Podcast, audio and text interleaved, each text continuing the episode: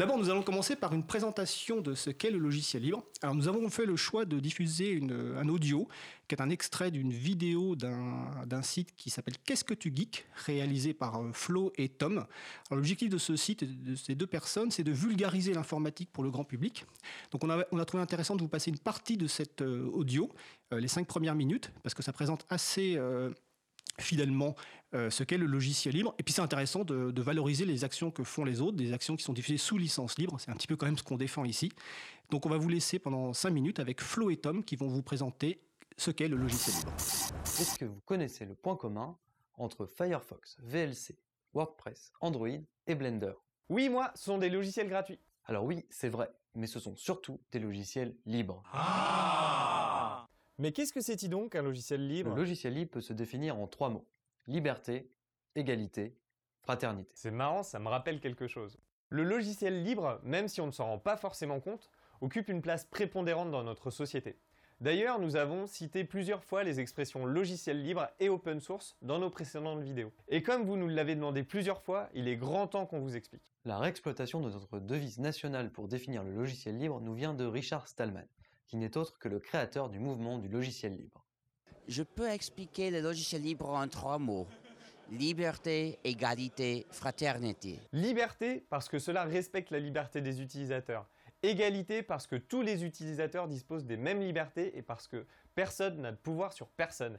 Et fraternité parce que chaque utilisateur peut collaborer et partager avec les autres utilisateurs. C'est donc l'utilisateur qui a le contrôle sur le logiciel et pas le contraire. Ça veut dire que si un logiciel est libre, il est fourni avec quatre libertés. On peut l'utiliser comme on le souhaite. On peut étudier son comportement et l'adapter, on peut créer et distribuer des copies, et on peut le modifier et redistribuer les versions qu'on a modifiées. Et tout cela est réalisable notamment parce qu'on a accès au code source du logiciel.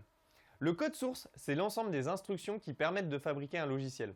Et un logiciel qui donne accès à son code source est qualifié d'open source. En gros, le concept fondamental derrière tout ça, c'est la maîtrise et l'évolution de nos logiciels. Et c'est super important à une époque où il y a du code informatique dans tout.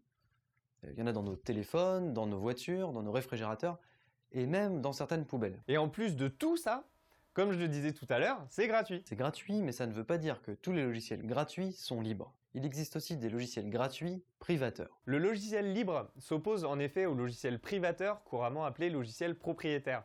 Il est souvent produit par une entreprise qui conserve les sources cachées et qui demande une contrepartie à l'utilisateur pour accéder à son produit il prive l'utilisateur de différentes libertés comme celle de savoir comment sont traitées ces données à l'intérieur. Le ticket d'accès peut être monnayé, comme pour les produits de Microsoft ou d'Apple, ou être gratuit comme pour les produits de Google ou de Facebook.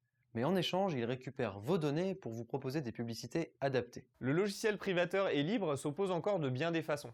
Très souvent, le logiciel privateur est l'offre d'une entreprise qui répond à un besoin pour faire de l'argent et donc pour survivre.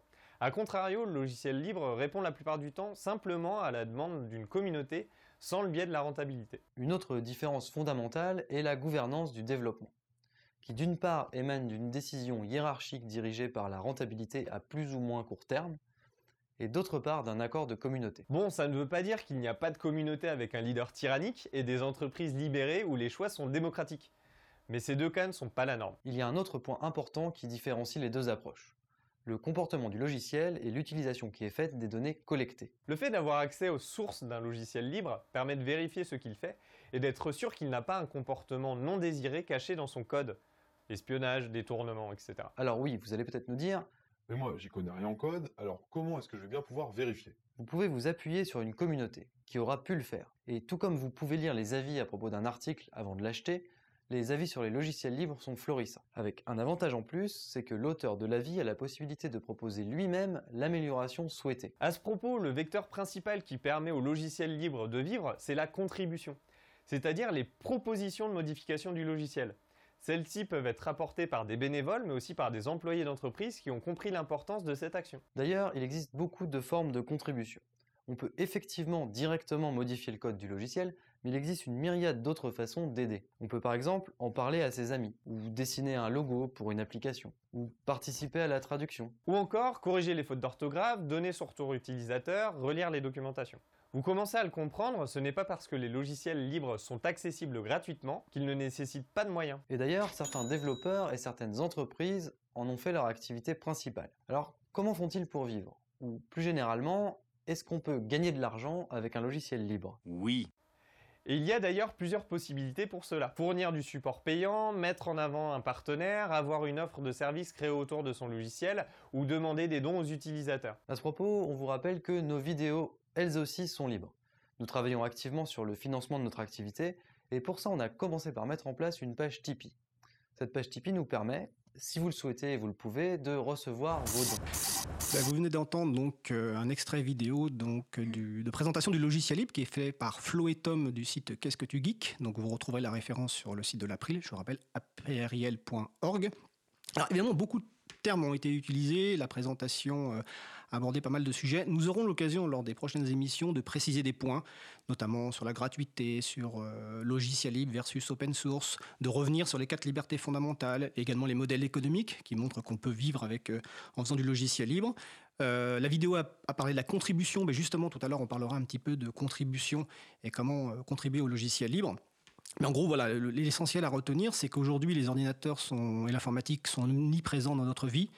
Euh, il est important pour cela d'avoir un contrôle de nos outils. Et finalement, le logiciel libre n'est pas simplement une alternative technique au logiciel privateur, c'est avant tout un, socle pour nos libertés et une philosophie basée sur le partage et l'ouverture. Donc voilà, qu'est-ce que tu geek Euh, Vous retrouverez toutes les informations sur le site de l'April et merci à Flo et Tom. Cette vidéo est en licence libre en Creative Commons. Euh, donc maintenant, nous allons passer euh, à un slogan de l'April, euh, qui est le slogan de priorité au logiciel libre, que nous défendons et que nous en poussons depuis plusieurs années. Donc à la fois à titre individuel, mais aussi à titre collectif. Donc Isabella, est-ce que tu peux nous dire quelques mots sur cette notion de priorité au logiciel libre à titre individuel? Oui, donc tout à l'heure, tu, tu rappelais justement que l'informatique est au corps de notre vie. Euh, donc c'est important, c'est d'autant plus important de reprendre le contrôle euh, de notre informatique au quotidien euh, et de choisir donc une informatique qui euh, nous n'asservit pas, qui nous ne renferme pas, mais qui au contraire respecte nos libertés. Donc voilà. Donc en fait, l'idée, c'est pour les choix informatiques individuels, pas forcément de passer du jour au lendemain à tout logiciel libre, mais pour un outil particulier, se dire je vais plutôt préférer le logiciel libre. Un exemple de bureautique, par exemple? Euh, tout à fait. Par exemple, on peut, euh, on peut euh, commencer à utiliser une suite bureautique alternative à la suite que tout le monde connaît.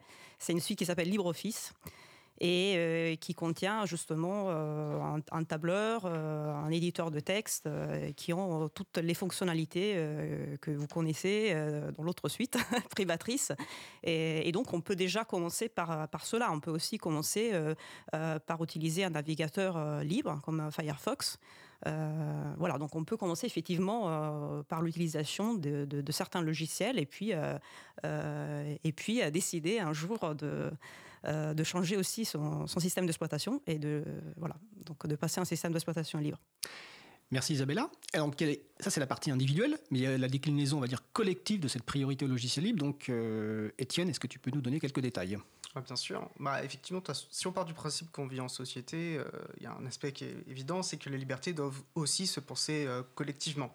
Alors nous, ça se traduit dans notre action par le fait de dire que bah, les administrations publiques, hein, qu'elles soient euh, locales ou nationales, d'ailleurs notamment financées par l'impôt, ce qui, est important, euh, doivent donner priorité au logiciel libre. Concrètement, de manière assez simple, c'est, on peut imaginer dans un cadre d'un marché public, hein, c'est simplement de dire que pour une administration, dans ses besoins, elle a besoin d'accéder euh, au code source, euh, elle a besoin de pouvoir mutualiser, de pouvoir partager, de pouvoir agir et agir sur, l'informatique de manière souveraine. On reviendra d'ailleurs sur ce point. Euh, ça nécessite donc d'a- d'acter dans la loi déjà que euh, euh, les administrations doivent donner priorité au logiciel libre et ça doit également s'accompagner bien sûr d'une politique publique globale et cohérente pour agir pour, pour le logiciel libre. Bah, Écoute, merci Étienne.